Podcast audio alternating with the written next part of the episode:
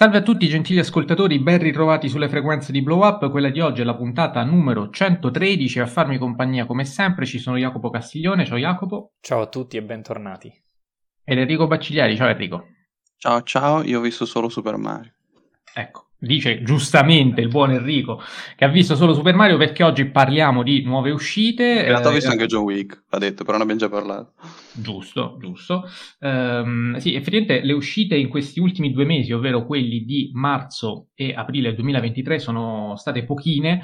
Uh, peraltro di due film noi abbiamo anche già parlato, uno è per l'appunto John Wick 4 nella puntata dedicata alla saga di John Wick, l'altro è Asbestas, la Terra della Discordia di cui abbiamo parlato nell'ambito della puntata precedente dedicata al cinema di Rodrigo Sorogoyen e mh, quest'oggi quindi sono rimasti pochi i titoli da, da analizzare molti mh, di quelli che ci avete chiesto Uh, non, non, siamo riusciti a vederli, un po' per tempo, un po' per voglia, un po' per problemi distributivi. I titoli sono i seguenti, lo diciamo come sempre in premessa, di modo tale che non aspettare tutta la puntata uh, poi, per poi rimanere delusi.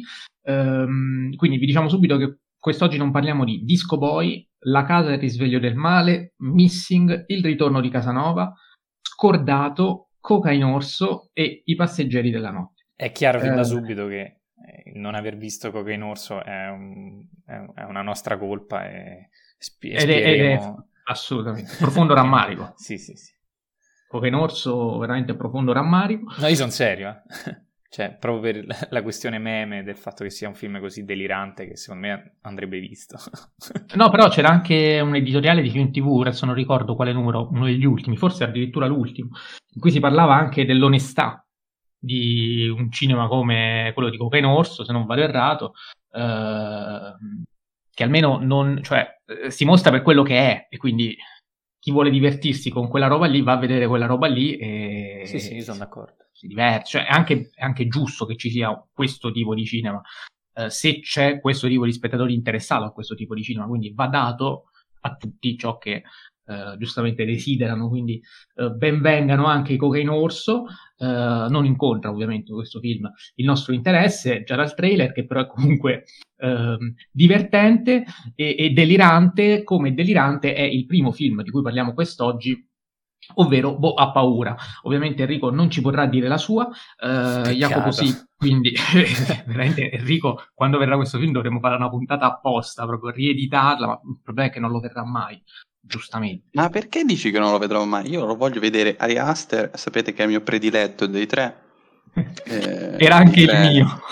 dei tre soliti, no? No, tu sei sempre stato Jordan Peele, no? non mentire, non fare menzogne. No, no, no, no, no. Eh. prima, no, no, no, aspetta, prima del terzo, del, dell'opera terza di tutti e tre, il mio preferito era Ari Aster. Diciamo che prima, okay. prima del terzo film nessuno avrebbe Quando risposto, ho visto Nope... Nessuno avrebbe risposto Peele, ora io dico Peele cento volte. Ma tutti, cioè. E eh, lo dirà anche Enrico dopo aver visto. Io, io non ho ancora visto L'Omino del Nord, eh, di questo chiedo scusa. Eh, però sì, di buona paura lo voglio vedere, solo che insomma, per causa di forza maggiore non, non riesco a vederlo. È un film di tre ore e per me è veramente duro in questo periodo.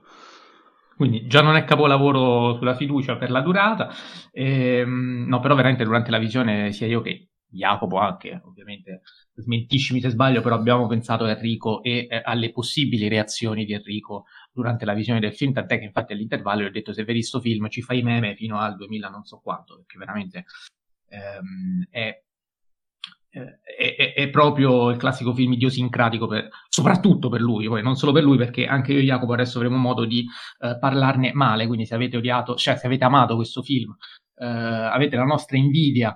Eh, ma Boa Paura è appunto l'ultimo film di Ari Aster, eh, peraltro è il film più costoso della A24 perché eh, sì. è costato 35 milioni di dollari, non so se è anche il più lungo, però dura eh, esattamente tre ore.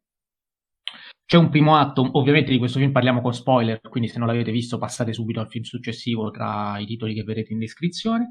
E, ehm, ammesso che sia un film spoilerabile pure perché Infatti, non so.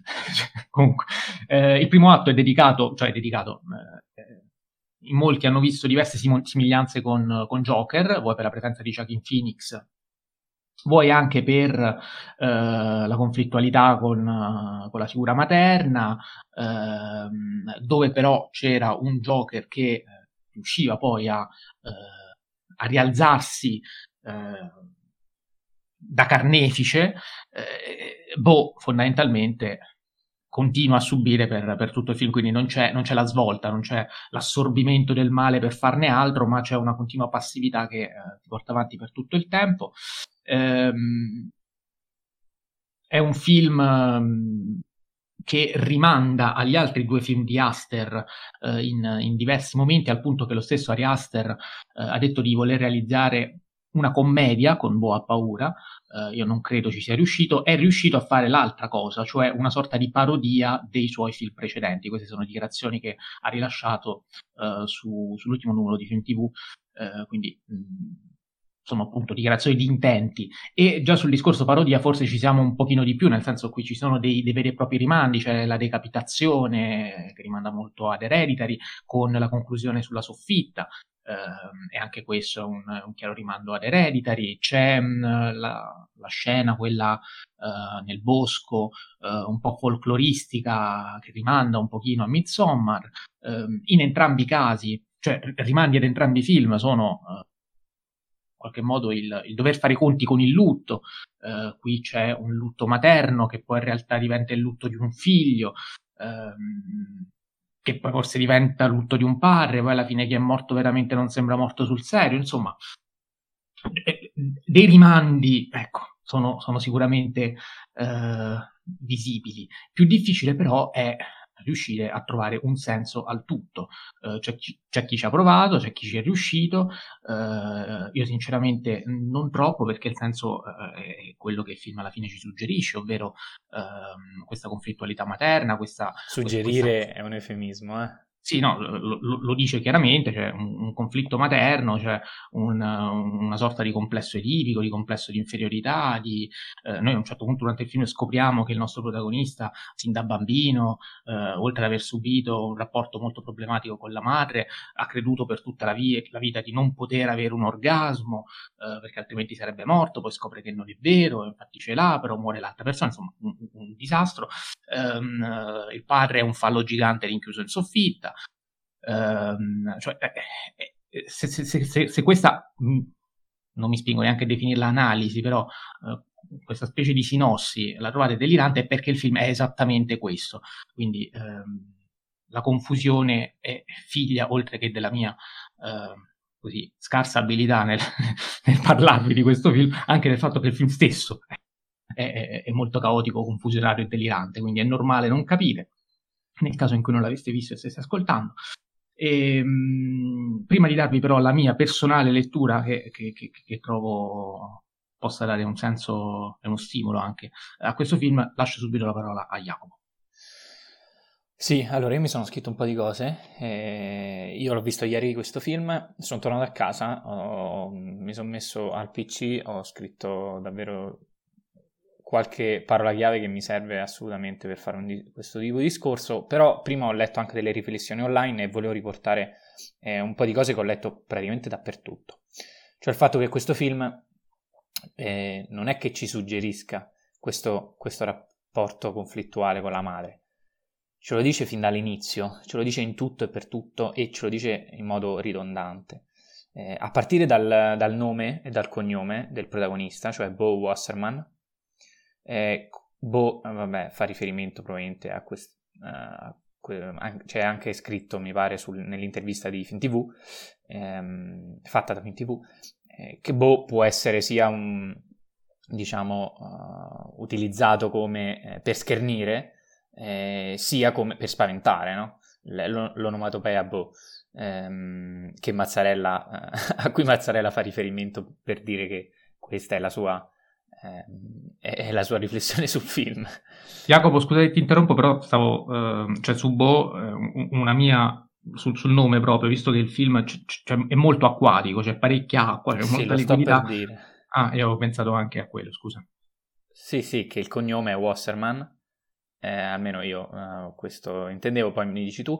Eh, Wasserman no, in realtà... O in francese si di- vuol dire acqua, ah, quindi vedi, con la davanti. Ok, Ok, e invece Wasserman il cognome ha due significati. Il primo è eh, un mostro acquatico e, e, quindi, ripeto, con l'acqua chiaramente il riferimento era quello, però se mi dici che anche boh in francese significa acqua, è l'elemento Solo chiave. Solo O, senza la B. Sì, sì, sì. Ehm, è l'elemento chiave per vedere diciamo, tutto il ciclo dell'uomo e di Bo stesso. Eh, il film inizia nel liquido amniotico, finisce eh, con un ritorno alle origini ehm, in acqua. Ehm, e quindi diciamo entrambe le volte sia grazie e a causa della madre, quindi qui inizia il rapporto eh, materno, però Wasserman è anche il nome dello scienziato che ha inventato un test diagnostico per la sifilide. E quindi qui di nuovo è chiaro il riferimento alla repressione sessuale che, eh, attuata dalla madre, ehm, che gli fa credere appunto che il padre in modo ereditario cioè era morto eh, a causa di un soffio al cuore nel momento dell'orgasmo, come diceva giustamente Mattia. Eh, inoltre il titolo cioè Bo is Afraid, eh, la sigla è Bo is A, eh, B is A, ehm, quindi come se eh, Aster ci dicesse che non, non, è, non, è, più quel percorso da A a B che tutti conosciamo, ma un percorso contrario, cioè da B a A, un tornare indietro, ed è quello che un po' fa Bo, cioè nella ricerca fisica anche di riallacciarsi con la madre, eh, in realtà finisce per tornare sempre più bambino, scovare nel suo passato, nei suoi ricordi e poi eh, morire allo stesso modo di come è nato sostanzialmente. Detto questo, ehm, mi rifaccio ad alcune riflessioni eh, che ha accennato Mattia, cioè il fatto de- di questo rapporto edipico, uh, un fatto di, di, ritornare da lei e da qui nasce una, la paura di non essere accettato, di, eh, dell'ansia sociale di essere stato messo al mondo, visto che il film inizia proprio con, con, con, con il parto, e quello soprattutto di, di non poter uh, avere un orgasmo e procreare e avere figli. E, um, chiaramente la soffitta a cui faceva eh, riferimento Mattia diventa anche il solito cliché caratteristico dell'inconscio, di una persona che già aveva utilizzato in, in Hereditary. E, ehm, e, nell'ultima ora c'è un tentativo di Bo di soffocare la madre, letteralmente, eh, dopo essere stato sottomesso a lei tutta una vita e liberarsi anche sessualmente, visto che l'orgasmo poi alla fine ce l'ha, per, però poi continua a rimanere passivo e diciamo a ricadere in questa spirale infernale eh, nell'ansia del contemporaneo e questo tentativo di rompere le catene che però non, diciamo, non va in porto e quindi finisce come, ha iniziato.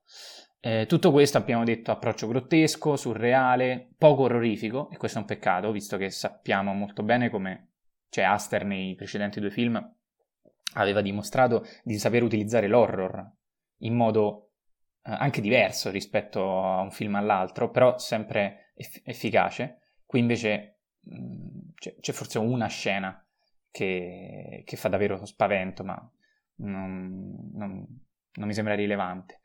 E, e, quindi mm, abbiamo detto la questione familiare che ritorna, il peso dell'essere figli, che tra l'altro Aster eh, cita nella stessa intervista di FinTV a cui facevamo riferimento.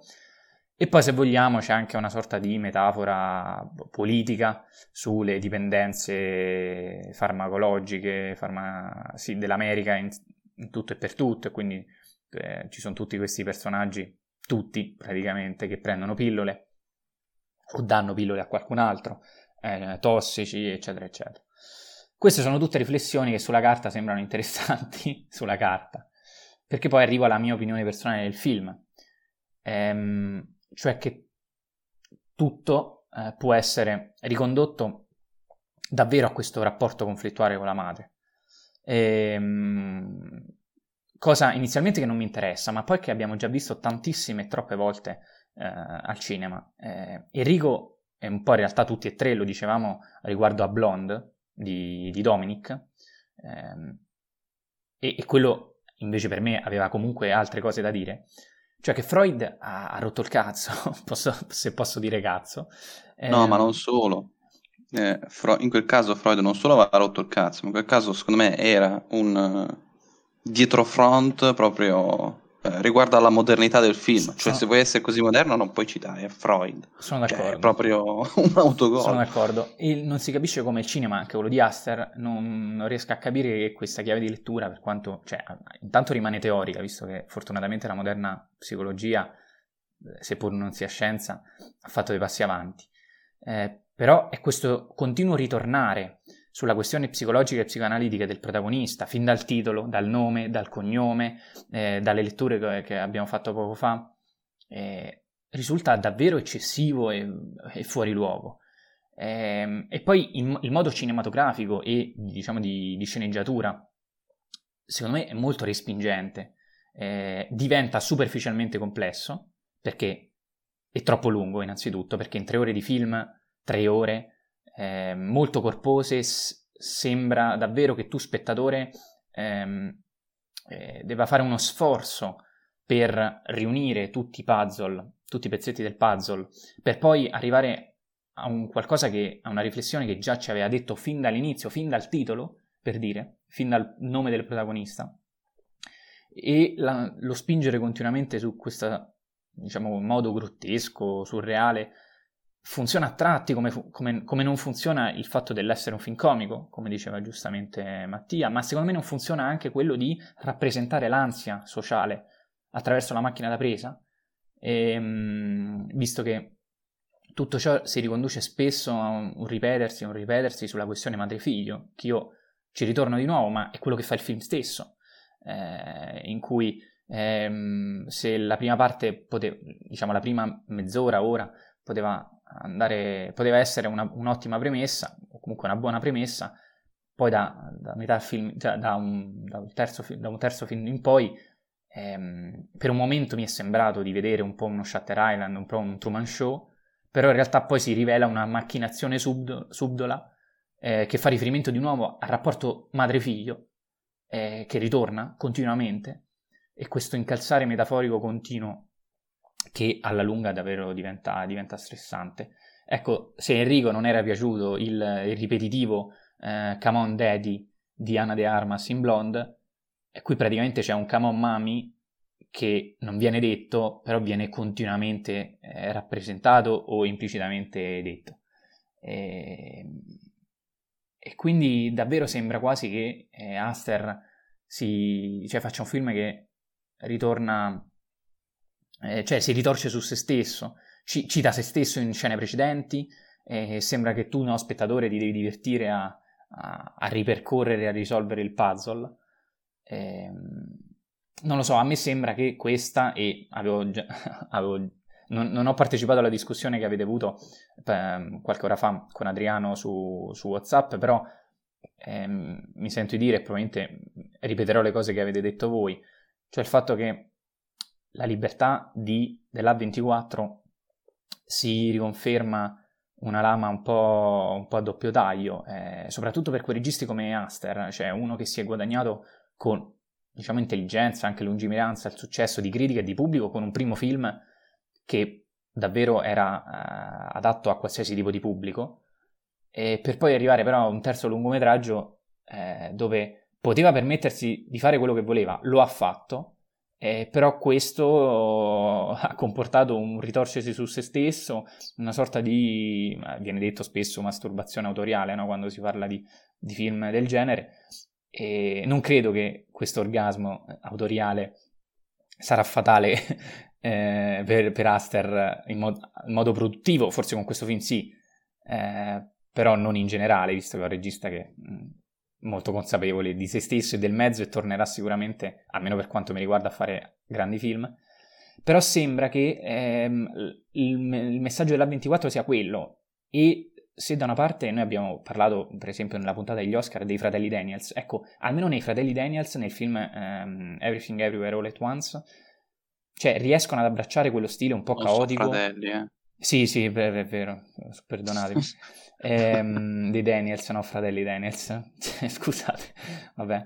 Ehm, riescono ad abbracciare un po' cioè a capire o comunque a rappresentare quella società dell'audiovisivo eh, caotica, no? dei social, dei meme, di internet, che, che, almeno ha un riscontro intanto di pubblico eh, rispetto a questo film che immagino ne avrà poco, Ehm, e poi di riflessioni che comunque, anche se a noi per esempio non è piaciuto il film, siamo riusciti a fare. Qui invece la 24 sembra, eh, sembra davvero aver preso troppo alla lettera la questione dell'essere indipendenti, e quasi ideologicamente questo modo di, eh, di, di, esplorare, di sperimentare a prescindere, cioè anche se, se, non, se, se non ce n'è bisogno, oppure con autori che invece sono perfetti da circoscrivere uno spazio. Ecco, qui forse torniamo alla questione che, che ci davate anche in chat in, tra noi, cioè della, dell'importanza del produttore. Cioè che non tutti gli autori, se libri di fare ciò che vogliono, riescono al meglio. Eh, anzi che spesso, eh, ma non sempre, chiaramente, caso per caso, ehm, la, una direzione produttiva e una riduzione del budget siano utili ed efficaci per creare uno stile e un risultato più centrato, più riuscito di un film. Sempre caso per caso, chiaramente e vedi Scorsese che fa un film di 3 ore e 40, 3 ore e mezza come, come The Irishman con libertà assoluta di Netflix e, e, e, poi esce un capolavoro con tutte comunque le problematiche che le persone hanno, hanno evidenziato. Quindi io dico che se Bo, uh, Bo ha paura, ehm, ora no, non voglio fare la stessa retorica di sempre, però fosse durato due ore, non si fosse perso in ripetizioni, abbondanze, metaforone continue e eh, ritorni a questa questione eh, freudiana, eh, edipica della questione madre-figlio, probabilmente avrebbe avuto un, diciamo, un, un, futuro produttivo migliore. Ci sta comunque che Astar abbia fatto il suo film, eh, ci sta che non sia assolutamente interessante per, per me. E... Vabbè Jacopo, però cosa sarebbe rimasto? Nel senso, cioè, che, che sia un film da cui si potevano tagliare tantissime cose, sono d'accordo tutta la parentesi sulla famiglia americana ah, per esempio. Eh, prima del bosco, ma anche la scena del bosco stessa in cui eh, vede la proiezione, cioè lo spettacolo teatrale della sua vita. Della sua vita che poteva poi essere. Termina con, cioè, cioè. Tutto, tutto, quel gioco metatestuale che è veramente una. Sì, che finisce per ripetere continuamente la stessa identica cosa. Eh, beh, sì, sì, sì, secondo me c'erano, c'erano modi migliori per, per, trasmettere quel messaggio. Probabilmente sarebbe stato un film così diverso che davvero il dire che, sarebbe, che era meglio se durasse un'ora in meno forse ha poco senso, sono d'accordo. No, ma sarebbe diventato un, un, man di Alex Garland più che altro, Anche, eh, dove invece che gli uomini cattivi c'è la mamma cattiva. Vero. Sì, Però sì, il discorso sì. è che durava un'ora e mezza e, e, e, quindi lasci la scena dello psicanalista all'inizio che si ricollega poi alla fine, devi togliere tutta la parentesi della, della casa, della, della famiglia americana che lo accoglie, tra mille virgolette, eh, lo imprigiona. E tra l'altro c'è poi... l'attore di Asbestas che mi fa ammazzare. Esatto, tra l'altro eh, però, che lui ritorna nella soffitta a un certo punto così a caso, cioè ragazzi... Eh... Sì, sì, vabbè, chiaramente la, la è un delirio. È, non è... Cioè, più psicologico. No, però, però Il fatto che eh, il delirio giustifichi tutto sì, non mi sta bene. Questo non mi sta bene, perché tu allora, non, non, possiamo dire che perché un film su un personaggio folle e delirante, allora il film è folle e delirante ed è capolavoro. No. no.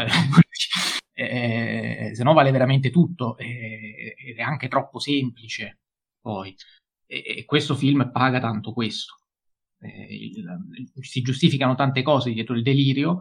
Um, secondo me Arriano, che oggi, tra l'altro quando stiamo registrando andrà a vedere questo film, poi ci dirà la sua sicuramente, magari eh, gli piacerà, però ecco, come Man ha il difetto anche di non farci capire cosa è vero e cosa no, eh, che quindi dietro il turbamento, l'inquietudine, le suggestioni, la follia, i deliri, a un certo punto vale tutto. All'inizio, quindi, è stato assediato oppure no? Chi gli ha preso le chiavi? Gli hanno occupato l'appartamento oppure il disastro l'ha fatto da solo? Eh, cioè, noi non capiamo mai cosa è oggettivo e cosa è soggettivo, è tutto completamente mischiato, non capiamo se quello che vediamo è il frutto della proiezione mentale del protagonista sempre o soltanto a volte e se sì, quando. Non, um, non c'è, ecco, in questo senso un, um, una consapevolezza di sguardo. Ed è una cosa molto grave per un regista che comunque dopo due lavori in cui sembrava andare verso una direzione eh, fa un passo falso molto grave ehm, Temo che non sia stato all'altezza delle aspettative, lui stesso nell'intervista che abbiamo citato più volte ha fatto presente questo aspetto, quindi eh, credo che questo abbia, abbia pesato, eh, non sia stato quindi in grado di gestire anche la, eh, la tensione e credo che abbia voluto strafare, gli è stata data la possibilità di farlo, l'ha fatto, ma eh, ha fatto un passo più lungo della gamba, visto che anche in questo film, nelle poche scene in cui lui vuole e riesce anche a ricostruire un certo tipo di tensione, è bravissimo. E quindi ti dispiace ancora di più perché dici se, se tu sei bravo in quello, caspita, fai quello e, e, e, non andare oltre se poi l'oltre è questa roba qua. Ecco. Ehm, e, e, quindi anche di fronte alla spiegazione più, più convincente, comunque eh, ci sono scene che, che, non hanno alcun senso a prescindere, eh, tipo quella del tipo sopra la vasca, punto dal ragno violino che li addosso, cioè, ragazzi, cioè, ne potrei citare tantissime, ora così sono un fiume in piena e, e me ne vengono in ordine sparso. Um, ogni, ad ogni modo volevo chiudere eh, dando questa suggestione appunto, cioè eh, chi non avesse visto il film, ci ha ascoltato fino adesso e magari non ha più voglia di vederlo, io dico andatelo a vedere immaginando che il film sia un sequel del Gladiatore, e cioè che eh, Joaquin Phoenix interpreti ancora una volta Comodo e che sia eh, morto inevitabilmente, quindi sceso nel Tartaro, paghi il fio di quanto fatto patire a Massimo X Meridio.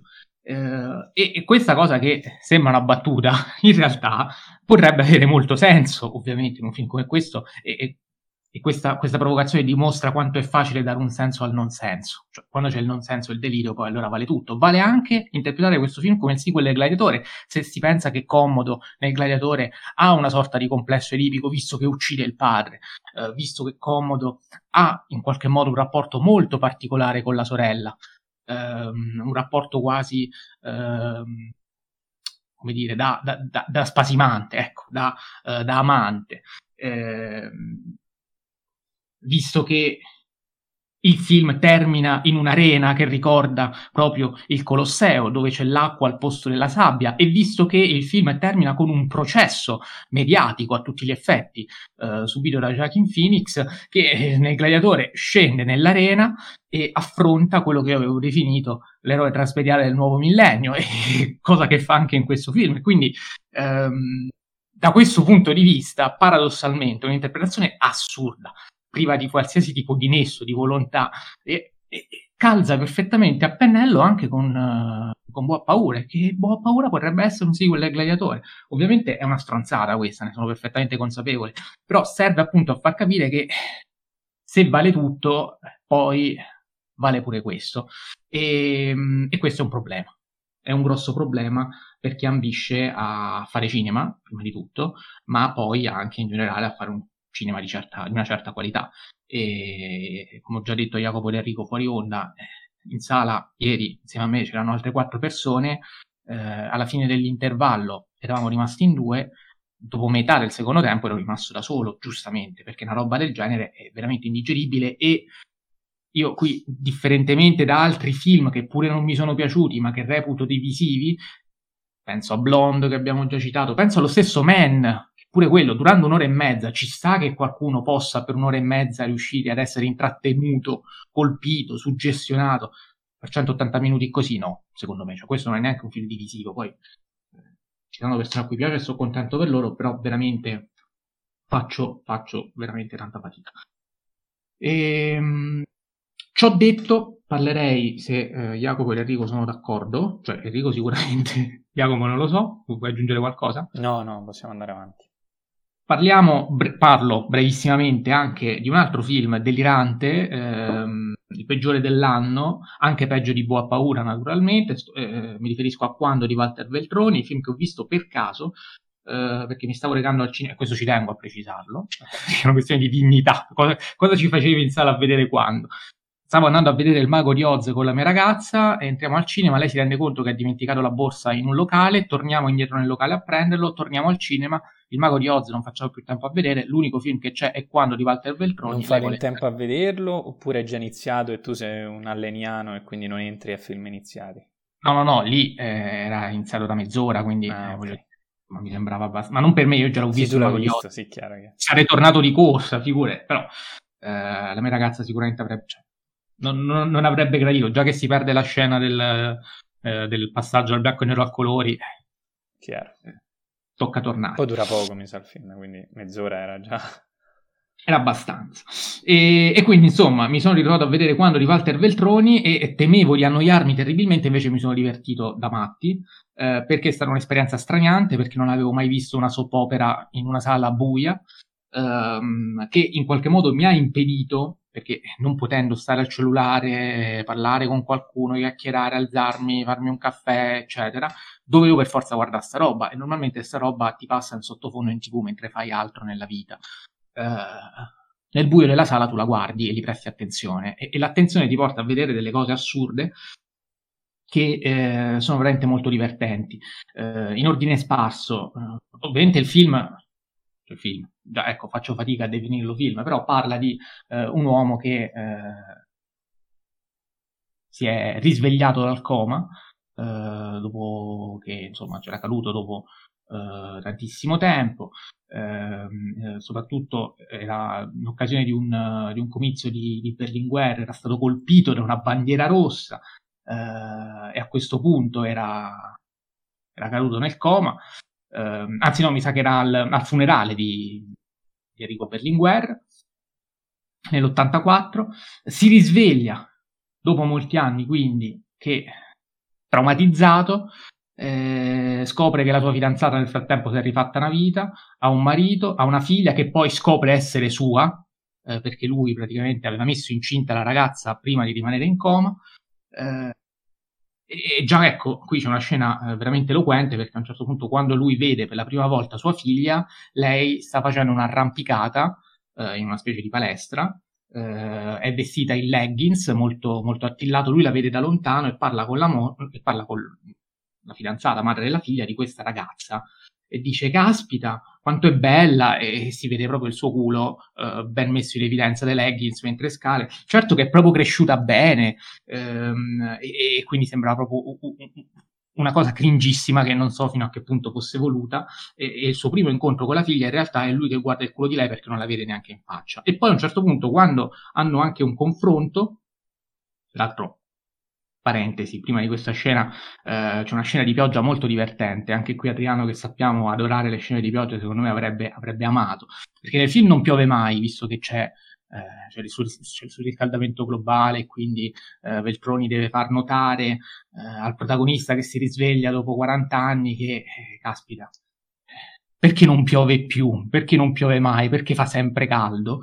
Ehm, e, e, Quel giorno effettivamente c'era il sole, poi però la sera, visto che si sta per, sta per arrivare una scena drammatica, si sente un tuono. La pioggia non è ancora caduta, ma a terra è tutto completamente bagnato, anche se non ha ancora piovuto. Poi effettivamente la pioggia scende e, in un controcampo non piove più, quindi c'è anche questo gioco di pioggia non pioggia veramente meraviglioso. Comunque, vabbè, torno al punto, confronto con la figlia, la figlia a un certo punto si arrabbia con il padre perché lui non si è mai interessato a lei visto che era stato in coma. Lui non sa che quanto porta di piede, non sa qual è il suo colore preferito eh, e, e, quindi lei lo rimprovera e, e, poi però alla fine fanno la pace, cioè è veramente un qualcosa di, di, di incomprensibile, di brutto di inguardabile e chiudo con la scena più bella quando a un certo punto la suora che assiste il protagonista eh, chiede di aprire le tende di modo tale che entri un po' di luce e la luce non entra, la, la fotografia era esattamente la stessa come in qualsiasi soppopera e, e, a un certo punto appare l'attore che interpreta Duccio in Boris, che eh, è proprio il direttore della fotografia, che secondo me ha smarmellato tutto anche in questo caso e quindi ha fatto veramente un ottimo lavoro. Io di quando eh, non posso aggiungere altro perché non ho notato altro per fortuna e quindi a questo punto passerei subito al prossimo film interpellando anche Enrico, visto che eh, è l'unico che ha visto, e sto parlando di Super Mario. Eh, sì, poi io sono dei tre il videogiocatore, quindi da questo punto di vista sono anche quello che può accogliere di più il, il presunto fanservice. Eh... Ho giocato pure io che sono un po' più grandicello di te, quindi per carità. Sì, sì, ci sta, però dico, eh, non so quanti capitoli hai giocato e soprattutto quanto sei rimasto aggiornato. Eh, anche se di base, qui va detta una cosa, eh, il film eh, secondo me, ed è per quello che ho detto presunto, eh, in realtà non, non, è così fanservice come molti diciamo eh, lo, lo, lasciano passare. Eh, il motivo è presto detto, ehm, lo fa un attimo di contesto perché magari qualcuno non ha, ehm, non ha, non ha presente la saga. Eh, la saga è composta diciamo da due eh, principali eh, linee, cioè la linea eh, Bros, appunto Super Mario Bros, che è la linea in due dimensioni, invece la linea eh, in tre dimensioni. E, la linea in tre dimensioni eh, è stata inaugurata nel 96 con Super Mario 64 e poi è, ha seguito con Super Mario Sunshine, eh, i due Mario Galaxy e infine il recente Mario Odyssey. Eh, poi ci sono state, vabbè, 2-3 Ehm, diciamo vie di mezzo, cioè i 2,5D, che però in realtà non, sono una via di mezzo tra 2D e 3D, che sono il 3D Land e il 3D World, e il Bowser's Fury, eh, anche questo recentissimo. Eh, però di base eh, le linee appunto 2D e 3D sono quelle descritte poc'anzi. Ehm, secondo me il film, se, se fosse fanservice come molti dicono, eh, ruberebbe molto di più da, dai capitoli in tre dimensioni. Invece i capitoli in tre dimensioni sono a malapena considerati. Eh, c'è giusto qualche riferimento al 64. Il castello di Peach è al design del, del castello di Peach del, del, 64, ma per il resto eh, è quasi tutto diciamo creato ad hoc. Anche la pista arcobaleno non viene da nessun Mario Kart. Eh, ma è proprio creata appositamente per il film tutta la sezione di Donkey Kong è creata appositamente per il film, eh, poi certo ci sono dei riferimenti ai giochi, ma di base i, le location e eh, tutto ciò che riguarda i personaggi è creato ad hoc. Eh, e quindi secondo me già da questo punto di vista non siamo di fronte al fanservice che eh, molti descrivono. E poi soprattutto una cosa che mi chiedo è che senso ha parlare di fanservice a prescindere, eh, cioè eh, se io vado a vedere un film uh, di Spider-Man, mi aspetto che eh, ci sia Peter Parker o Miles Morales, insomma un personaggio che sia Spider-Man, ehm, e nel caso in cui ci sia Peter Parker, che eh, il suddetto Peter Parker eh, rappresenti eh, lo stereotipo dello sfigato, che si è innamorato di Mary Jane e che lanci, ragnate- lanci ragnatele. Tutte peculiarità caratteristiche del personaggio. Chiaramente queste peculiarità sono peculiarità e eh, bisogna poi eh, costruirci intorno una trama, eh, cosa che il film fa, cioè, eh, anche qui una critica secondo me che non, non, sta in piedi è quella che il film non ha la trama, ce l'ha la trama, è semplicissima, è banalissima, può essere riassunta eh, in una riga, e non sto scherzando, ma eh, ce l'ha la trama, cioè negare che non ci sia è quanto di più sbagliato. Eh, cioè, eh, e la riassumo brevemente, Bowser ha eh, la superstella, la superstella è potentissima e Bowser minaccia il regno dei funghi e, Super Mario vuole salvare suo fratello che è finito disperso nel, nel, nella terra di Bowser. Trama stupidissima, semplicissima, siamo d'accordo, ma dire che non c'è è falso. E poi secondo me è un film che raggiunge il suo obiettivo, cioè un film per bambini, divertente, eh, con tante gag, costruito eh, secondo me in modo molto intelligente, nel senso che ehm, costruisce eh, un film che eh, riprende la filosofia del, del, dei giochi in 2D eh, a scorrimento, cioè i giochi a scorrimento hanno la grande peculiarità del fatto che bisogna arrivare da sinistra verso destra ma la cosa bella è eh, l'andare avanti, cioè eh, si sa sempre che alla fine c'è la bandierina di, di, di Super Mario della fine del livello, però eh, è bello vedere come è costruito eh, il livello per arrivare a quella bandierina. E il film è, è, costruito in modo intelligente da questo punto di vista perché specie se si è fan di Super Mario e quindi chiaramente in questo senso il film richiede un, un minimo di conoscenza eh, è bello costantemente in ogni scena vedere da che eh, gioco e quale power up e quale eh, idea pre- prenderanno spunto per far, per far andare avanti la trama. Ripeto, trama banalissima, eh, il film può essere criticato in molti aspetti, secondo me ehm, una, una, una, certa teatralità di fondo eh, di questi film per bambini secondo me è molto deleteria. Eh, bisognerebbe secondo me costruire più proprio un character design e un'animazione più in stile Pixar, eh, non necessariamente con la maturità dei film della Pixar, ma piuttosto proprio eh, di creazione di personaggi che, a cui credi realmente. Personaggi di, di Super Mario non ci credi perché sono così eh, teatrali che eh, ti buttano costantemente fuori dalla narrazione. Poi, chiaro, per i bimbi funziona questa cosa. Io sono andato in sala, chiaro, questo non è metro di giudizio, però eh, secondo me è importante. Io sono andato in sala e sia genitori che bambini erano super divertiti.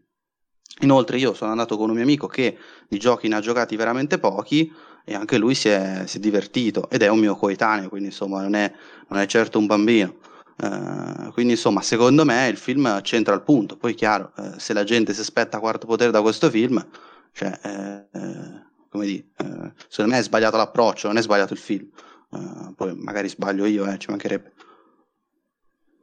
Eh, so che Jacopo non ha visto il film ma vuole dire qualcosa quindi gli do subito la parola. Sì, non ho visto il film, ma volevo allacciarmi a, alla riuscita del film che, di cui parla Enrico al contesto produttivo.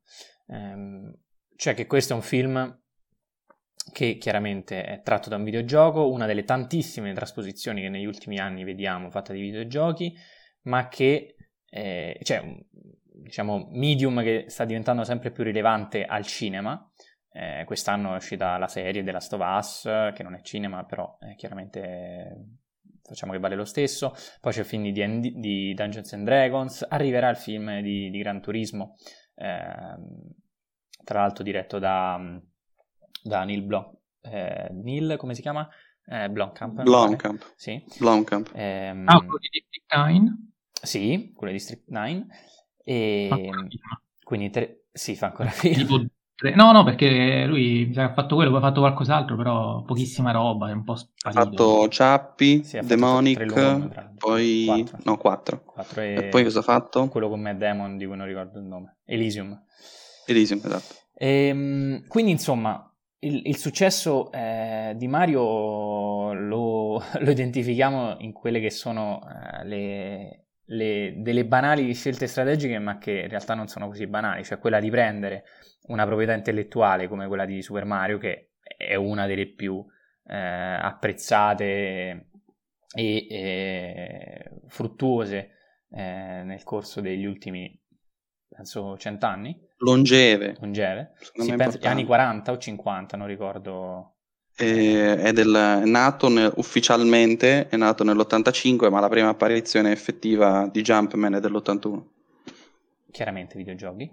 Ehm, non so perché ho detto 40. Quindi, quindi chiaramente la scelta produttiva è, quella, è, stata quella di convertire un pubblico già ampissimo, eh, dare in pasto il film a una casa di animazione come la Illumination che ha già fatto Cattivissimo Me e sa benissimo quali sono, ehm, qual è il target e l'approccio filmico eh, per realizzare un film del genere ehm, e quindi il, il, risultato è perfetto, la confezione è perfetta e per far sì che sia perfetta devi avere quello che, quello che i film di solitamente a grande budget hanno. Questo film è costato 100 milioni, ehm, però è grande intrattenimento, storia semplicissima, anche troppo, eh, CGI normale, buona, ma eh, chiaramente non, po- non, possono permettersi di, di, di, di essere coraggiosi e quindi magari ambire a uno stile particolare o, o, un 2D, non lo so.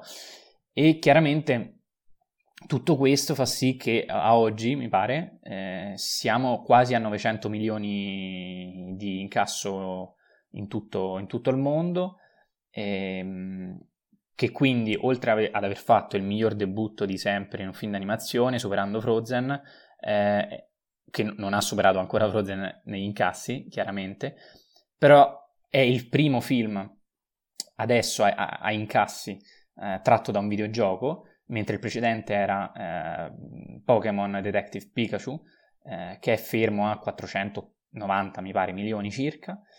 E quindi, a prescindere da, da, da, da, se il film sia bello o meno, io non l'ho visto, lo guarderò, però immagino che sia un film innocuo, però molto funzionale a quello che deve fare, cioè incasso e intrattenere le generazioni più piccole.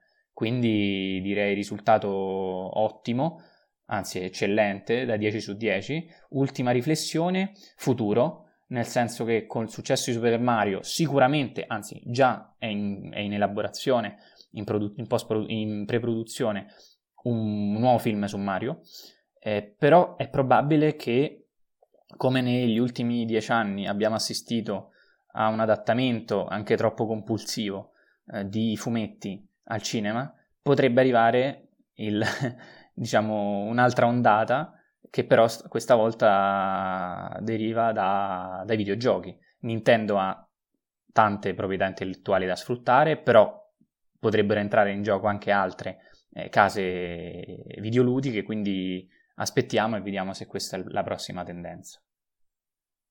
Sì, io mh, non ho, ecco, mi ricordo quello che diceva Enrico, dov'è il problema del fanservice? Sinceramente non lo capirò mai in operazioni come queste. E... Quindi il fanservice qui c'è, ben venga che ci sia, anche nel senso non avrebbe portato così tante persone in sala, non avrebbe avuto il successo che sta avendo. Eh, è un film che eh, io non mi vergogno a definire furbo, eh, però fa il suo lavoro, lo fa molto bene e, ehm, c'è anche un aggiornamento femminista, eh, visto che c'è una principessa che non ha bisogno di essere salvata, e normalmente Super Mario, almeno nel mondo dei videogiochi, eh, Enrico mi correggerà, però... Era già avvenuto che... in, uh, Mario Odyssey, questa rivoluzione, e comunque Speech nel, nel, corso della storia ha avuto i suoi spin-off, dove lei è la protagonista, quindi mi certo riferivo a quello delle origini, naturalmente. Sì, sì, chiaramente Però rispetto alle Non è che la rivoluzione arriva col diverso. film, diciamo che il film prende atto della, de, di questo aggiornamento, inevitabilmente, ecco. Come anche è giusto che sia così. Eh, poi c'è anche il fatto che Bowser sia un po' un incel, che è un po' lo specchio di, uh, di, di, di, alcune personalità, ecco, molto, molto contemporanee da questo punto di vista. Quindi, sinceramente, io non. Uh, penso che i problemi siano altri. Penso che il problema sia, sia piuttosto il fatto che la trama è molto poco ritmata, eh, intrattiene soprattutto un pubblico molto più giovane di noi, eh, ovvero infantile. E, ehm, penso che eh, dietro tutto questo, tutta questa operazione nostalgia non ci sia un vero e proprio contenuto, poi è chiaro che eh, non si può neanche pretendere che ci sia.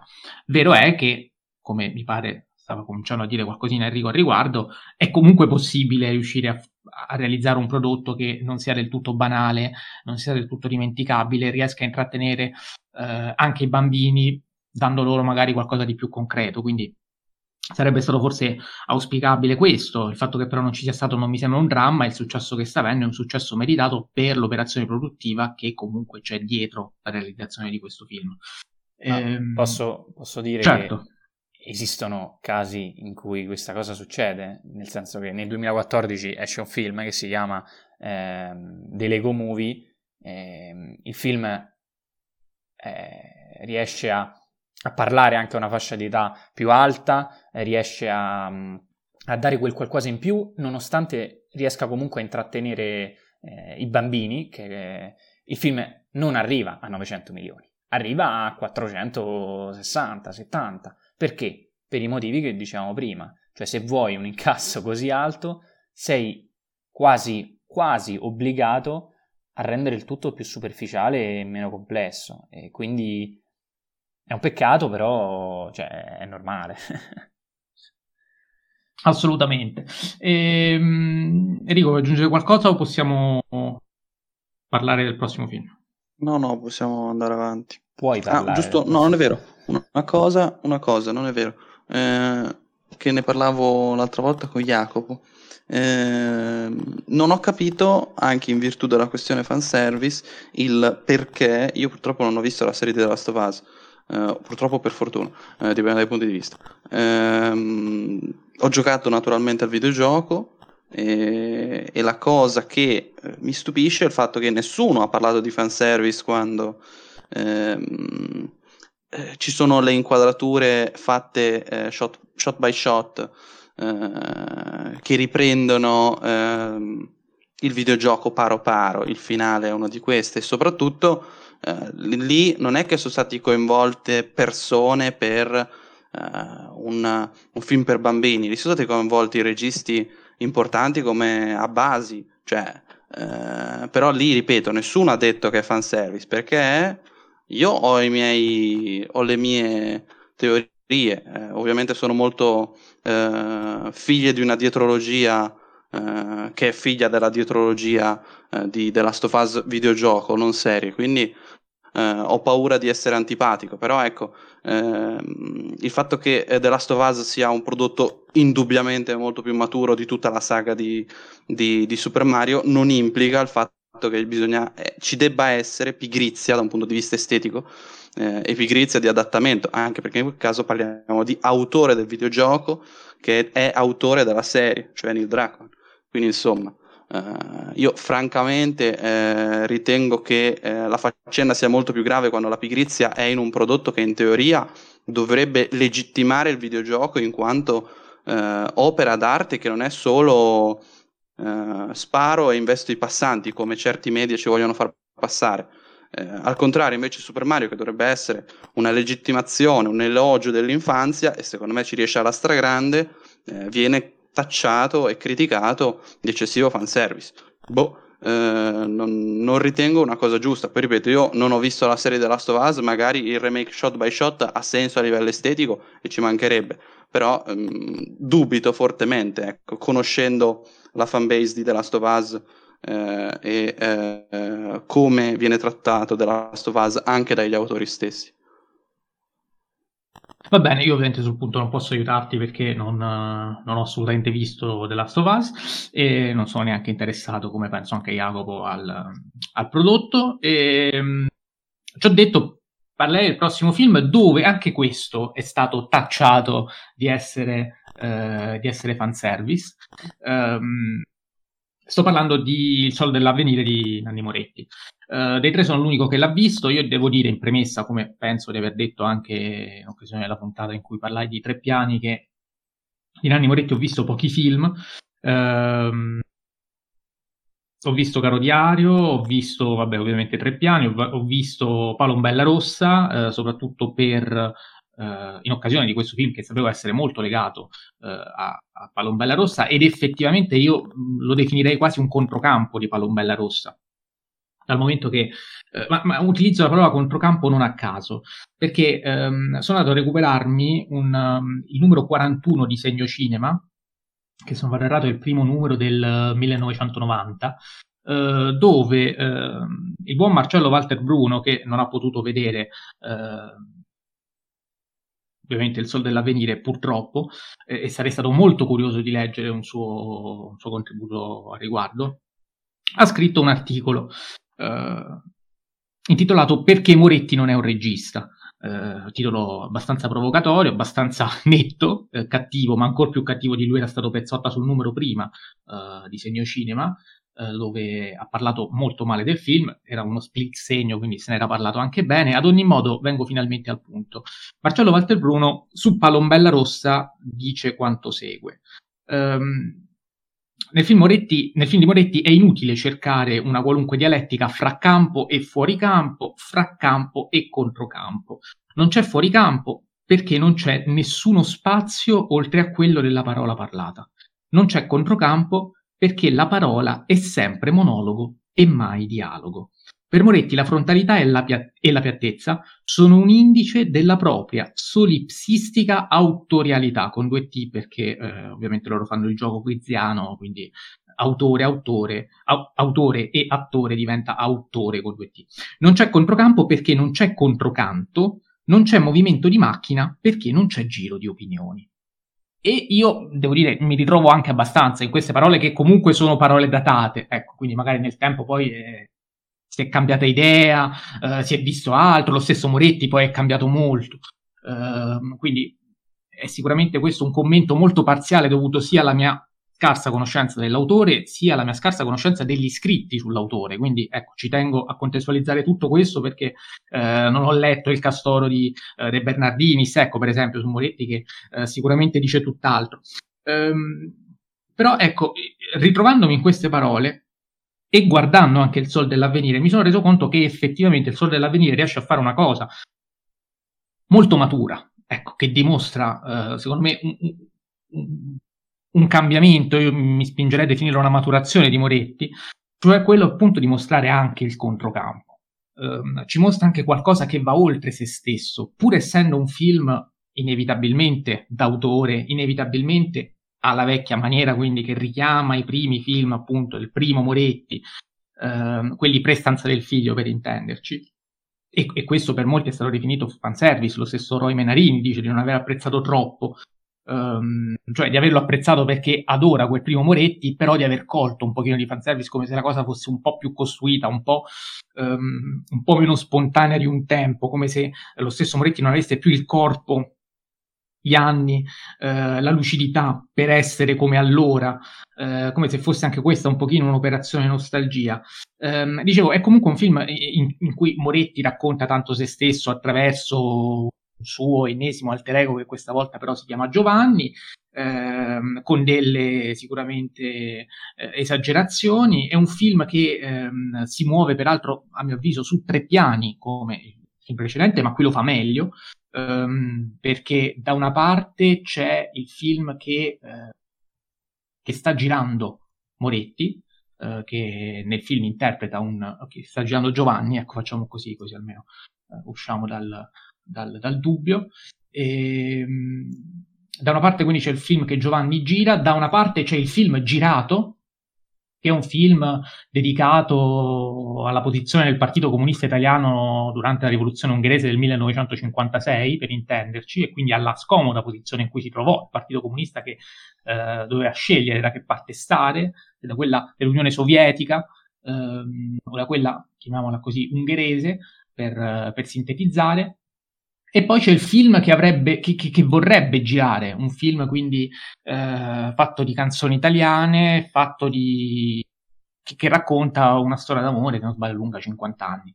Um, e il tutto è girato su un piano quasi freudiano, cioè come se ogni piano fosse un piano fosse l'es, l'altro l'io, l'altro ancora il superio, dove quindi c'è un, un Moretti che passa dalla coscienza al, all'incoscienza, alla subcoscienza, Um, e, e, e, tutto questo è fatto in modo, secondo me, molto lucido, dove sembrerebbe anche qui non esserci spazio per il controcampo. Il controcampo però c'è nella misura in cui noi vediamo anche uh, la moglie di Giovanni, interpretata da Margherita Bui, che, che, fa le sedute di, di psicanalisi. Uh, vediamo anche um, delle scene in cui Nanni Moretti è fuori campo. Ecco, qui in, um, nel Sol dell'Avvenire un controcampo c'è, un fuoricampo c'è, c'è un'apertura, um, c'è anche, anche, nelle gag um, viene mostrato comunque anche il, um, l'oggetto della gag, se vogliamo, quando si parla in modo uh, moralista, superato della violenza nel cinema. Vediamo comunque una scena di violenza nel cinema. Uh, non c'è Moretti che si lamenta della violenza nel cinema come puro intrattenimento, non, più, non ci sono più i tempi, eh, o comunque non ci sono più i film come quelli di Keslowski, dove quando vedevi uccidere non ti veniva voglia di uccidere perché soffrivi, e invece adesso vedi film in cui uccidere è bello e quindi ti viene voglia di uccidere, al di là del contenuto ovviamente, dico c'è comunque un, un, Moretti sul campo, c'è un Moretti che fa vedere, che mostra anche qualcosa che va oltre se stesso. Poi è chiaro, la visione è la sua. E quindi inevitabilmente eh, si finisce lì. E con gag che a volte sono riuscite, penso per esempio a questa che al di là dei contenuti è costruita molto bene, così come quella su, su Netflix, eh, prescindendo dal merito ovviamente, su cui eh, mi dissocio, ma d'altronde eh, che, che, ne dicano i nostri ascoltatori c'è qualcuno che eh, insomma pensa che io sia un comunista, visto che eh, mi è stato scritto, io non, non mi ritengo comunista e non, no, non, mi ritengo particolarmente vicino alle idee politiche di Nanni Moretti, diciamo anche spariamo questo mito, ciò nonostante io sono interessato all'autore perché comunque fa del cinema e quindi prescindendo dalle idee si, può, si possono amare tranquillamente film comunisti, non essendo comunisti, eh, ma questo è un discorso vecchio come il cucco e non voglio tornare alla solita supercazzola di Top Gun. Detto questo, ehm, ci sono anche gag poco riuscite, penso alla prima, in cui c'è uno sceneggiatore che non sapeva che il Partito Comunista Italiano fosse un vero e proprio partito, in cui c'erano quindi degli italiani che votavano comunista e non erano dei, dei sovietici, ecco. eh, a volte si insiste un pochino su delle gag poco riuscite, eh, a volte riescono, a volte meno, però il film nel complesso, riuscendo a dare effettivamente un controcampo e una maturazione, secondo me, di, di eh, proprio parlo di, di, messa in scena, che in alcuni casi resta comunque un pochino televisiva, eh, c'è un passo avanti che eh, secondo me è importante notare, perché è vero sì, il collegamento al primo Moretti, ma è un, è un, collegamento al primo Moretti evoluto sia sul piano dei contenuti, perché ovviamente Nanni Moretti è cambiato e pensa cose diverse rispetto a quelle che pensava un tempo, ma anche da un punto di vista di messa in scena sembra riuscire ad andare oltre, è meno autoreferenziale, è meno um, solipsistico e anche laddove io non sono, non, non, mentre prima, ecco, nel primo Moretti, se, se non mi ritrovo nel suo contenuto faccio fatica a seguirlo perché o ci sei dentro o la pensi come lui o comunque eh, ti senti tagliato fuori. In questo caso invece è, è, è, più semplice stare dentro, è più semplice seguirlo, è più semplice comunque eh, dargli, dargli, credito. Ecco, io almeno ho avuto, ho avuto questa impressione qui e quindi ho, un'impressione assol- ho avuto un'impressione assolutamente positiva di questo film che è riuscito a convincermi anche al di là dei difetti che comunque ci sono, al di là dell'ucronia tarantiniana quasi del, del finale. Ehm, Ah, anche e soprattutto perché si ricollega con, con Palombella Rossa, che a me non è piaciuto, per esempio, ma riesce comunque a, oltre che chiudere un discorso, a dare anche qualcosina in più. Eh, peraltro i collegamenti con Palombella Rossa sono evidenti, oltre che per la presenza del Partito Comunista Italiano, anche perché si risponde alla domanda che si faceva in Palombella Rossa, dove il protagonista eh, aveva perso la memoria e gli si diceva ti ricordi, ti ricordi, ti ricordi? E qui invece lo stesso Giovanni risponde sempre mi ricordo, mi ricordo, mi ricordo. A quella domanda che era, eh, gli veniva posta tanti anni prima, anche qui ci sono le invocazioni alla mamma, ci sono i titoli di coda che richiamano quelli di testa dell'altro film, insomma i collegamenti sono tanti e chi più ne ha più ne metta, poi io non ho visto tanti altri film di Moretti, quindi non sono neanche un fan che può cogliere altri rimandi come magari eh, voi ascoltatori riuscirete a fare, siete riusciti a fare con questo film. Quindi spero che anche voi, eh, anche voi lo, abbiate, lo abbiate apprezzato. Sta ricevendo un apprezzamento abbastanza positivo, un pochino da tutti, ehm, e questo ovviamente eh, ci fa almeno molto contenti almeno per quanto mi riguarda. E sicuramente mi ha messo più voglia ecco, di, eh, di, recuperare altro per poter, per poter, comprendere meglio un autore che comunque in Italia è, eh, è un unicum poi lo stesso Marcello Walter Bruno eh, faceva delle riflessioni anche abbastanza cattive, eh, pensando al fatto che eh, questi autori altrove, eh, come Woody Allen, come, vabbè, come altri, eh, vengano comunque da, da, mondi nobili come può, essere, eh, come può essere il mondo del cinema, il mondo del teatro, invece da noi invece sono sono come dire un po', um, un po autori uh, frutto del, del, del, del, cabaret. Ecco, questa era un'altra, un'altra accusa che gli veniva mossa, ma io in questo sinceramente non, non mi riconosco e non voglio addentrarmi più di tanto. E um, non so se Jacopo e Enrico, pur non avendo visto il film, io, vogliono dire qualcosa. Io voglio fare una domanda provocatoria a te. Cioè, che è una cosa che sostengo anche eh, in generale. Cioè noto che quando vedi film a casa sei un po' più antipatico. Qua, sto semplificando ovviamente. Quando invece vedi, vedi, film al cinema mi sembra che sei sempre un po' più buono. Eh, 1917 è uno di questi. E te lo ricordo sempre perché... Che non ho ancora rivisto a casa. Eh, esatto, vorrei vedere, vorrei vedere, cosa ne pensi a casa. Ehm, non è che sei critico con i vecchi Moretti perché appunto li hai visti a casa invece questo Moretti che invece hai visto al cinema. Sei un po' più generoso. Non credo più che altro perché Tre Piani pure l'ho visto al cinema e non mi è piaciuto per niente nel senso non... però Tre Piani è un po' un'eccezione eh, nel suo cinema. Esatto. Sì perché tra l'altro è l'unico film che non ha scritto lui.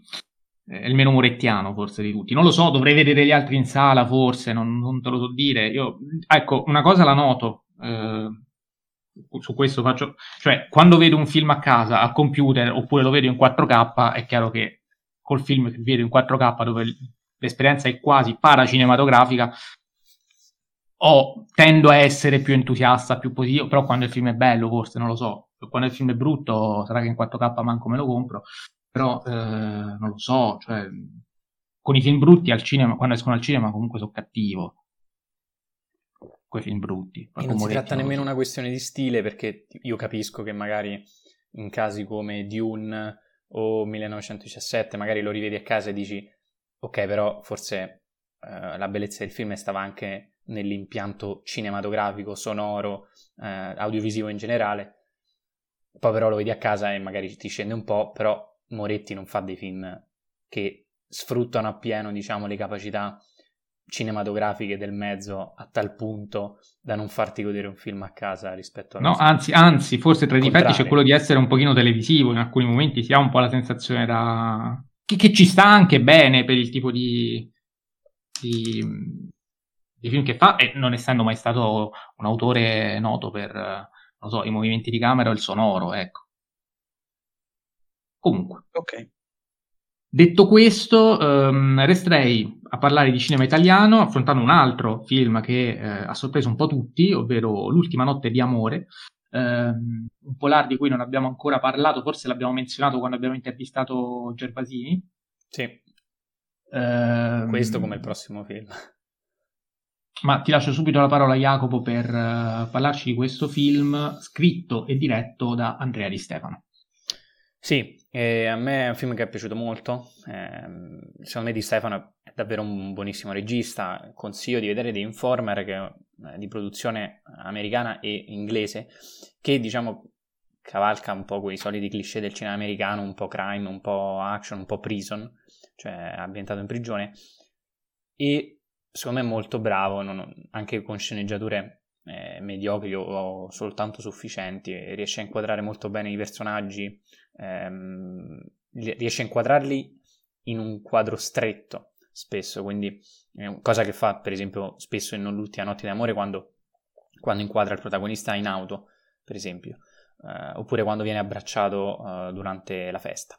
Ma tornando al film, ehm, per me è un, un, gran film di genere. Uno di quei polizieschi, polar, insomma, che riescono a ricalcare molto bene tutte le caratteristiche o gran parte delle caratteristiche che hanno reso questo genere grande. Quindi chiaramente magari non fa nulla di nuovo, ecco, mettiamola così. Però innanzitutto a livello produttivo italiano riesce a dare uno scossone, a farsi un po' esempio e modello di, spero, prossimi a venire e, e di rendere il cinema italiano migliore di ieri, questo è sicuro. Che, che intendo con caratteristiche? Innanzitutto l'utilizzo che fa della città di Milano sia in modo architettonico eh, che in modo sociale. Eh, perché architettonico? Innanzitutto eh, la sequenza iniziale, ehm, con questa plongée che ci fa entrare immediatamente nel racconto. Eh, guarda il protagonista, Franco Amore, dall'alto in basso, spesso, eh, per, mh, mm, proprio per eh, dimostrarci questa ehm, inferiorità del personaggio e della persona all'interno di una, uh, di una città che probabilmente comanda più lui in, uh, rispetto a quanto lui possa prendere le decisioni uh, individuali. E, um, poi ci sono tutte le scene ambientate nella tangenziale, nel tunnel e l'utilizzo del ponte dove la moglie andrà a ripescare diciamo, il bottino. E, um, c'è secondo me un'attenzione molto particolare a tutti questi diversi diciamo, piani fisici proprio architettonici delle ambientazioni. Eh, spesso vengono utilizzati terrazzi, ecco, c'è una scena in un terrazzo in cui si accordano eh, con un gruppo di, di, di, cinesi per appunto per il lavoro che deve, deve fare Franco Amore, eh, terrazzo che mi ha ricordato molto il cinema di Michael Mann, eh, quindi eh, spesso Michael Mann ritorna su questi palazzi, queste, eh, come se questi personaggi siano eh, comunque perfettamente eh, incastrati comunque dentro eh, una città, cioè la città non può esistere, i personaggi non possono esistere eh, al di fuori di questa città. E, ehm, oltre appunto all'aspetto architettonico c'è proprio l'aspetto sociale, cioè il fatto di raccogliere una vastità di personaggi eh, con ideali, con obiettivi molto diversi. Ehm, mi viene in mente ehm, la frase no, la droga dà, la droga toglie, un modo di dire, ecco Milano in questo caso eh, a, al posto della droga è perfetto, cioè Milano dà e Milano toglie, nel senso che crea delle opportunità, però uccide anche al primo errore, diventa fatale. Ehm, e lo spettro di personaggi secondo me è molto interessante, vediamo poliziotti buoni come protagonista che però è costretto per motivi economici a, a fare qualcosa in più, eh, non sa di trasgredire la legge, ma poi è costretto a farlo. Ci sono poliziotti corrotti, c'è la, c'è la mafia, ci sono dei cinesi che sembrano parlare più milanese degli italiani stessi, e poi c'è il, eh, il personaggio della moglie, molto preoccupata ma molto determinata, eh, che ha, ha, colpito molto. Altra caratteristica del genere, oltre appunto alla, alla città, è l'uso del, del flashback. Eh, il film inizia eh, nell'ultima notte di amore però poi appena arriviamo diciamo, al punto dell'incidente si torna indietro di una settimana. È una delle cose che secondo me sa fare benissimo Andrea Di Stefano e lo ha dimostrato anche in The Informer, per quanto non sia questo gran film, è proprio l'utilizzo del ritmo, quindi grazie a flashback, eh, grazie a, ehm, a scelte registiche eh, che siano primi piani, eh, controcampi che rallentano eh, la, ehm, la storia, oppure al contrario scene in azione in, in auto spesso che invece eh, la accelerano. Eh, ultimo elemento secondo me perfetto per il genere e che qui sfrutta benissimo di Stefano è la fotografia, cioè cupa fin dall'inizio, eh, tutta la vicenda si ambienta, eh, o comunque gran parte del film, non tutta la vicenda, eh, si ambienta di notte e, e quindi è proprio quella sporcizia e quell'oscuro che ci deve stare e spesso il regista ne approfitta e prende la camera a mano, per esempio. Ehm, in alcuni momenti sembra davvero delineare questo delirio psicologico che però cerca di controllare il protagonista. Ehm, altra cosa che funziona ehm, al di fuori del genere, ma in realtà rientra secondo me anche tra queste caratteristiche, la colonna sonora, è molto vicina secondo me a quelle di Melville, Um, è difficile dare un parere eh, alla colonna sonora, però è molto incalzante, è ripetitiva nel senso di asfissiante, ci sono due note che ritornano sempre, non lo so, a me, a me ha colpito molto.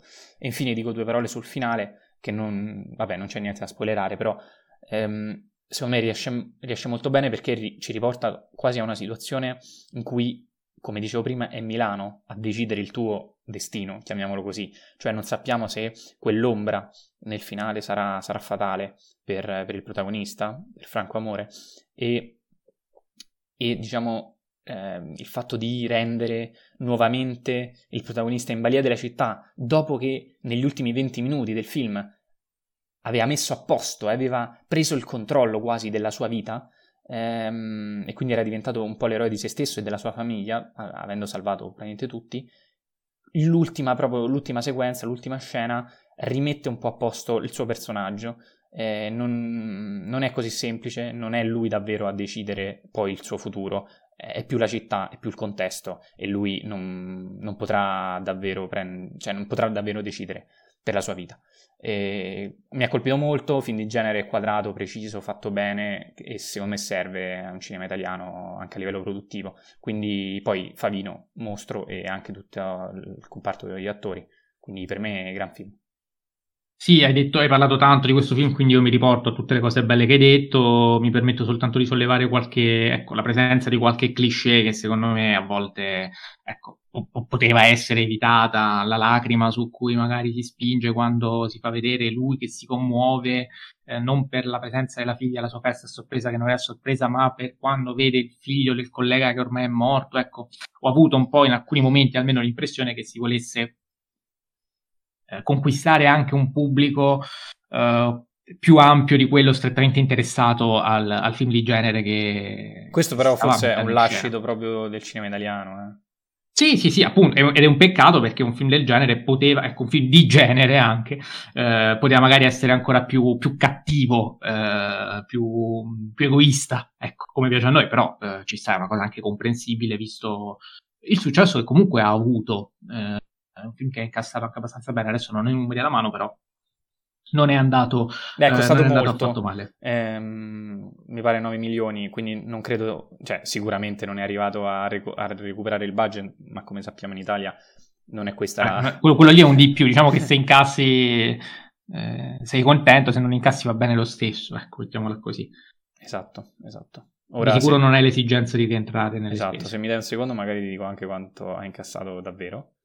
Eh... Sì, prego. Eh, tanto nel caso sei tu che fai tagli, quindi... no, no, no, non faremo tagli.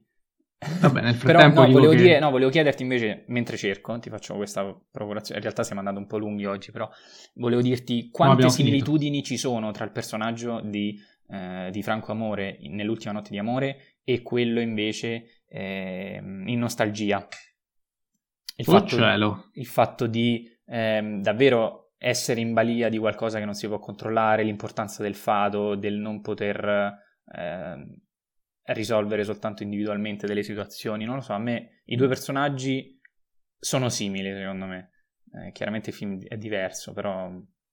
No, so. io sinceramente non ci ho mai pensato e non, non mi ci rivedo neanche troppo, cioè non, non lo so. Ehm, anche perché sono comunque due film in cui Favino è bravo a non fare Favino, eh, No, no, infatti questa è una grande, che, che non è una cosa una scontata. grande cosa. Sì, sì, sì, Tante sì. volte quando vediamo un attore come Pavino o, Ser- o Servillo in Italia eh, tendiamo a, a non conoscere il personaggio, cioè a, a vedere proprio l'attore Favino, l'attore Servillo che fanno il film, eh, ma non sappiamo chi interpretano. Qui invece in entrambi i casi... Sì, sì, o che magari si mangi, si mangi tutti gli altri, no? Invece non succede. Eh, non so se sei riuscito a trovare il dato. Non no, preciso, stavo però sta più o meno sopra i 2 milioni. Va bene, nel frattempo bene. comincerei a parlare di November. Eh, voi mi avete chiesto di parlare anche di Benedetta e di Scream 6. Io però, essendo l'unico dei tre che li ha visti, vi rimanderei proprio alle mie recensioni sia su Letterboxd che su Instagram perché se hanno passato del tempo mi riporterei a quelle e ridirei le stesse cose che dico là, quindi è inutile che vi faccio perdere tempo. Ehm, su November invece qualcosina forse da dire eh, in più ce l'ho, non so se Jacopo tu l'hai visto. Io sì, e sono curioso perché io ho molte perplessità. Ah, ecco, anch'io. Sì, e mi Eh, sono ritrovato anch'io. anche nella tua recensione. Eh, ah, l'hai già letta, perfetto, non ho ancora pubblicato nulla, però, eh, almeno non su Instagram, però sì, ehm, è un film interessante, nel senso che costruisce molto bene, cioè è un, è un poliziesco, anche questo è un film di genere puro, eh, il ritmo è serrato, ehm, la parte più interessante, ovviamente sto parlando di un film che eh, riguarda gli attentati avvenuti a Parigi il 13 novembre 2015, tra cui eh, la strage del Bataclan. Il film è incentrato fortemente sulle indagini e quindi sulla caccia ai terroristi che hanno commesso l'attentato. Eh, non è un film d'azione, non è un film spettacolare, quindi, anche se c'è una sequenza d'azione, eh, però è una in un film che è puramente investigativo, puramente poliziesco. Eh, dico la cosa più interessante, cioè il fatto che, eh, come rivelato peraltro, adesso non so se proprio lo stesso Gervasini sul film TV, eh, a cui comunque hanno dedicato diverse pagine a questo film, eh, in modo molto entusiasta, ecco, ehm, il fatto che comunque ci sia una contrapposizione di due necessità investigative opposte e abbastanza inconciliabili, cioè da una parte c'è quella di essere freddi, eh, matematici, razionali, distaccati per poter eh, eseguire le indagini nel modo più pulito e chiaro possibile, senza farsi prendere dalle emozioni, dal panico, dalla voglia ehm, che è puramente umana. E, ehm, e capiamo la necessità di questo tipo di, di, di, di approccio eh, quando una poliziotta decide eh, personalmente di seguire una pista che in realtà si, si, si, si rivelerà falsa, eh, segue la pista andando contro le regole appunto della razionalità, della, del manuale anche, ehm, e la pista non solo si rivelerà falsa e si dimostrerà una perdita di tempo, ma addirittura andrà a smascherare un agente sotto copertura, ecco, quindi eh, diventerà proprio un vero e proprio autogol. E, dall'altra però eh, c'è, c'è, anche un'altra esigenza che poi si rivelerà essere quella vincente, cioè quella di affidarsi anche alla sensazione, affidarsi al sesto senso, all'intuito.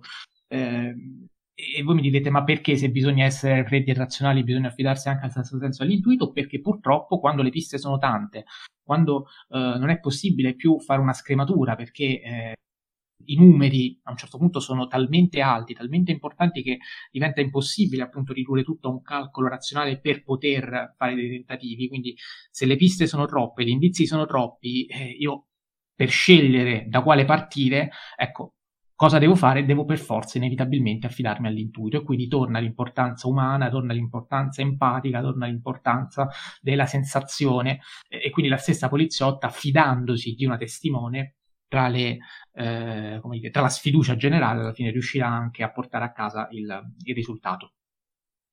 Questo è molto interessante. eh, il punto qual è? Da dove derivano le mie perplessità? Derivano dal fatto che io non capisco questo film eh, dove voglia andare, nel senso, fermo restando che questa è una cosa interessante per carità di Dio, ma non è neanche una cosa così innovativa. Eh, I tre giorni del Condor, per esempio, eh, affronta questo, questo aspetto. Ah, Adriano lo dice in una recensione del film sul suo canale molto bene, eh, ben prima di novembre. E, e, non credo neanche fosse il primo, non lo so. Eh, immagino di no.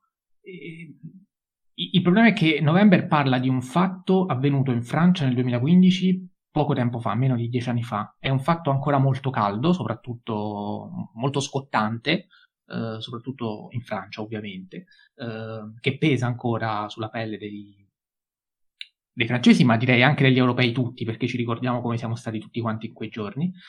E, ehm, e quindi prendere un fatto di cronaca così recente per fare questo discorso, ma eh, senza uno scopo documentaristico, perché il film non è documentaristico, senza uno scopo pedagogico, perché non è nemmeno pedagogico, senza uno scopo spettacolare perché non c'è, eh, non ci si basa sull'adrenalina, l'action, eccetera, eccetera. Non sembra esserci uno scopo particolarmente commemorativo perché comunque non c'è il melodramma, non c'è la retorica, non c'è, non c'è celebrazione, non c'è denuncia, anzi, peraltro proprio sulle pagine di film TV ehm, me l'ho imbattuto in, in un film che eh, si dimostra celebrativo di un fallimento, ecco, un film che celebra un fallimento non è nessuna di queste cose. E, e, quindi io alla fine mi sono chiesto, ma mi sono chiesto quale fosse il senso di, del, dell'operazione, che io personalmente non ho capito, non ho potuto quindi apprezzare fino in fondo un film comunque quadrato che fa il suo dovere, ma non brilla, non, um, non, non lo so, non mi ha dato quel quid pluris che, per esempio, eh, Ultima notte di amore è riuscito a darmi, essendo un film italiano e quindi essendo riuscito a sorprendermi, ma quello è un discorso diverso, limitato a un contesto diverso, eccetera, eccetera. Probabilmente November è anche avanti da un punto di vista strettamente tecnico rispetto all'ultima notte d'amore. Eh, però, eh, non lo so, era necessario prendere il Bataclan e gli attentati della Francia per, per questa storia qui? Boh, Jacopo, tu che ne pensi? Io sono perfettamente in linea con quello che hai detto, nel senso che... Eh, a dire il vero, a me sembra elementare anche la questione del affidarsi all'istinto, alle sensazioni, cioè serve moderazione. Il mondo, non è, il mondo è grigio e non è bianco e nero. Eh, quindi si fa vedere da una parte il, eh, un giovane capitano, eh, donna, una ragazza, che appunto persegue una, una strada personale eh, per smascherare mh, mm, i colpevoli, ma poi fa un errore dopo l'altro. Dall'altra parte però poi il capo generale si affida a lei a livello emotivo. Eh, ok, quindi equilibrio, semplicemente. Quindi niente di nuovo, ma niente di così eclatante, secondo me. Eh, dall'altra, ecco, forse un'altra lettura, però eh, rimane lì, cioè il, f- il fatto che in contesti estremi, come quelli che possono essere, come quello del terrorismo, l'unica fonte di salvezza richie- risiede nella determinazione dell'uomo nel lavorare continuamente, nello stancarsi, nel non dormire, nel, nel, trovare una soluzione anche quando non se ne vedono e continuare a lavorarci sopra, cioè del, dell'incessantismo uh, de- della determinazione proprio. Che però, ok, cioè, m- mi fa piacere, però allora a questo punto diventa autocelebrativo il film, però va un po' in contraddizione con, con, con, con le cose che hai detto e in cui sono d'accordo, anche il fatto dell'affidarsi alle sensazioni o del fatto che non sia, che non abbia uno scopo preciso questo film. E quindi. Ma poi si può celebrare un fallimento, ecco, anche questo è un aspetto. Secondo me non si celebra un fallimento. Eh, perché la sensazione è un po' questa qui, purtroppo, perché c'è una sensazione di quasi di celebrazione, però alla fine c'è, c'è a tutti gli effetti un fallimento investigativo, di indagini, e, e... però non è un film di denuncia, però cele... cioè, è come se forse fosse una celebrazione all'etica del lavoro, non lo so, all'intuito. Sì, l'etica, la determinazione, però... la, la, volontà di, di, non, di, non, arrendersi, però non... Però magari si poteva ricorrere anche alla storia fittizia a quel punto, non vai a scomodare il Bataclan e... E quella secondo me è una questione produttiva. Non lo so. Cioè il fatto di aver, di prendere una storia così eh, emotivamente impattante per la Francia però se l'emotività non è così è centrale da, dal punto di vista, o meglio, lo è, dal punto, è di, vista punto critico, di vista lavorativo. La, lo è dal punto di vista dell'approfondimento critico del film, ma dal punto di vista produttivo, il produttore, quando gli viene presentato un film del genere, gli dice, ok, ambientamelo in una questione in cui i francesi vanno al cinema. Quindi forse la prendiamo in questo modo. Un film che aveva altre, eh, un'altra direzione. Non lo so, io penso per esempio a un altro film di Jimenez, che è Back Nord. E lì secondo me, non so se tu l'hai visto. Non ancora. Te lo consiglio, perché nonostante sia forse meno riuscito in alcune parti rispetto a novembre, però crea un conflitto vero, secondo me, perché, eh, se, detto semplicemente, si mettono a giudizio uh, le azioni di tre poliziotti che però prima sono accettati e incoraggiati dal sistema a, f- a superare la linea per, diciamo, oltrepassare il limite legale, diciamo, per risolvere delle questioni criminali. Però poi verranno perseguitati da quello stesso sistema e da quelle stesse persone che l'hanno incoraggiate, creando una sorta di cortocircuito eh, di contraddizioni eh, politiche, eh, di polizia, di forze dell'ordine e anche speranze e rinunce umane emotive che secondo me era molto interessante.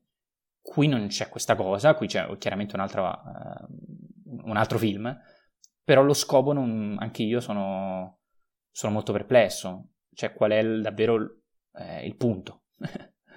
eh, Va so. bene, eh, ce lo diranno i nostri ascoltatori, Spero, magari esatto. leggendo anche le pagine di Film TV che invece delle risposte le danno, non ci hanno convinto personalmente, però... Eh, Io sono andato a riascoltarmi le parole che ha detto su questo film Gervasini in anticipazione sì. che aveva detto da noi e poi ho letto la sua recensione su Film Mm, purtroppo non mi ha aperto gli occhi, ecco, se la critica deve fare qualcosa e lo sa fare, Gervasini lo sa fare benissimo, ehm, è quello di guidare lo spettatore che magari non riesce a capire lo scopo, il punto di un film.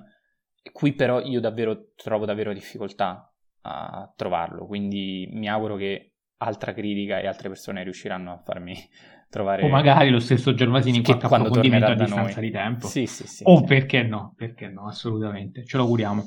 Ehm, allora, mi scuso se non parlo ulteriormente di Benedetta e Scream 6 però davvero sarebbe, sarebbe ridondante e non faccio mai rimandi alle mie recensioni anche perché voglio dire non è che siano però davvero e, ci ho detto vi invito ad andare in sala a vedere um, Mon Crime, eh, l'ultimo film di François Ozon che finalmente sono riuscito a vedere al cinema. Eh, non, non, ce l'avete chiesto, quindi anche qui magari ne parlerò soltanto per iscritto, però davvero... Ti è piaciuto? Film, assolutamente sì, dovete recuperarlo perché fa una cosa molto intelligente e molto rara, eh, cioè prende in giro il, il Me Too, che già di per sé è una cosa coraggiosa, condannando allo stesso tempo sia la società patriarcale, eh, sia eh, il populismo e quindi quella deriva del movimento che ha portato eh, un pochino a far diventare quasi un cliché eh, fare una denuncia di abusi o comunque approfittarsi ecco, di, di, buttarla sulle molestie, sugli abusi,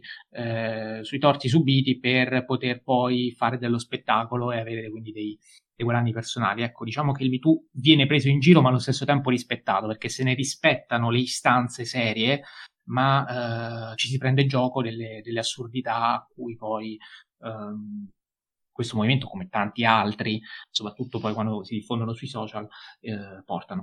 E quindi vi invito assolutamente a recuperarlo. Detto questo, la prossima puntata, se non vado errato, è quella eh, in cui Enrico pagherà il fio per aver perso la scommessa, cioè la scommessa, eh, per aver indovinato. Ma in realtà lo pagherà Jacopo. Infatti. Perché cioè, lo pagherà Jacopo? Jacopo con coglione e si è autofatto, fosse fatto un autogol gigantesco. Vabbè, Jacopo Kamikaze, amante del cinema giapponese, ha deciso di sacrificare il suo gusto personale per abbattere eh, Enrico in puntata. La prossima puntata sarà che quindi dedicata... il cinema giapponese, scusa. Perché i kamikaze sono giapponesi. Ok. Il termine, diciamo così. Sì, ok. Vabbè, non avevo capito il nesso. Mm, lasciamo perdere, meglio così, eh, Jacopo, buon segno. E, dicevo, i, i, i prossimi tre titoli saranno Boogie Nights di Paul Thomas Anderson, uh, Love di Gaspar Noè e Nymphomaniac di Lars von Trier. Quindi puntata Se dedicata... state pensando che il nesso tra i film sia il fatto che siano pornazzi, non è quello. Eh... Come no? È perché sono film che danno fastidio al sottoscritto e, sono anche pornazzi, diciamo quello che è. Sì, no, però il nesso, il nesso, per cui sono stati selezionati è il fatto che sono film che mi danno fastidio. Certo, essendo anche pornazzi, riusciamo a trovare una tematica, se vogliamo, comune, che poi in realtà mica tanto, nel senso... Ma sì, infatti sono tre film così diversi. Sì, c'entrano poco, però sono molto espliciti, ecco, mettiamola infatti, così. Uno è bello, uno è bello per metà e uno è il film più brutto della storia del cinema. ecco qui, Quindi, non male. questo, questo è un trailer perfetto per la prossima puntata, grazie Enrico. Ehm, Ciao. Quello bello per metà è anche quello diviso in due. Quindi- Beh. E se mi conoscete, credo che non ci voglia molto a capire qual è il più brutto della storia del cinema. Vabbè, saluto e ringrazio Jacopo Castiglione, ciao Jacopo. Ciao a tutti, grazie e via Fellini. E Saluto mi e sto ringrazio. preoccupando perché dovrò dire viva Fellini anche nella prossima puntata. Però fortuna che c'è PTA. No, io sinceramente in Infomaniac ho un po' paura a rivederlo. Io lo devo vedere, tra l'altro. Palle mai cadute, mamma mia. Eh, Vedete perché il kamikaze sono io? Ecco, a questo faceva No, riferimento. Eh, vabbè, beh, non l'hai mai visto? Eh, tocca Che- che- vederlo. Che devo vedere in E Infomaniac. non ha manco visto Love, eh. No, è che a me dispiace perché l'altro. quel film a me era piaciuto, però adesso so che non, non lo so.